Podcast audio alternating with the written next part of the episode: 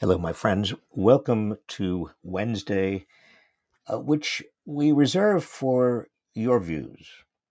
It's office hours. I weigh in with mine, but we try to, I try to focus on an issue that is both provocative but also central to the conversation of the week. And I'll tell you something, I'm becoming increasingly worried that a growing segment of the American public is is pushing for a war with Russia. Needless to say, that would be suicidal. A group of 27 foreign policy heavyweights just signed an open letter to the Biden administration calling for a limited no fly zone over Ukraine, starting with protection for humanitarian corridors that were agreed upon in talks between Russia and Ukrainian officials.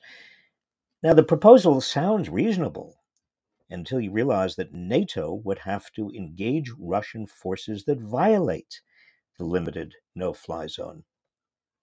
Putin has already warned that Russia will view any nation declaring a no fly zone to be participants in the military conflict. So, today's office hours question Should we worry that America and the West are heading toward a war with Russia?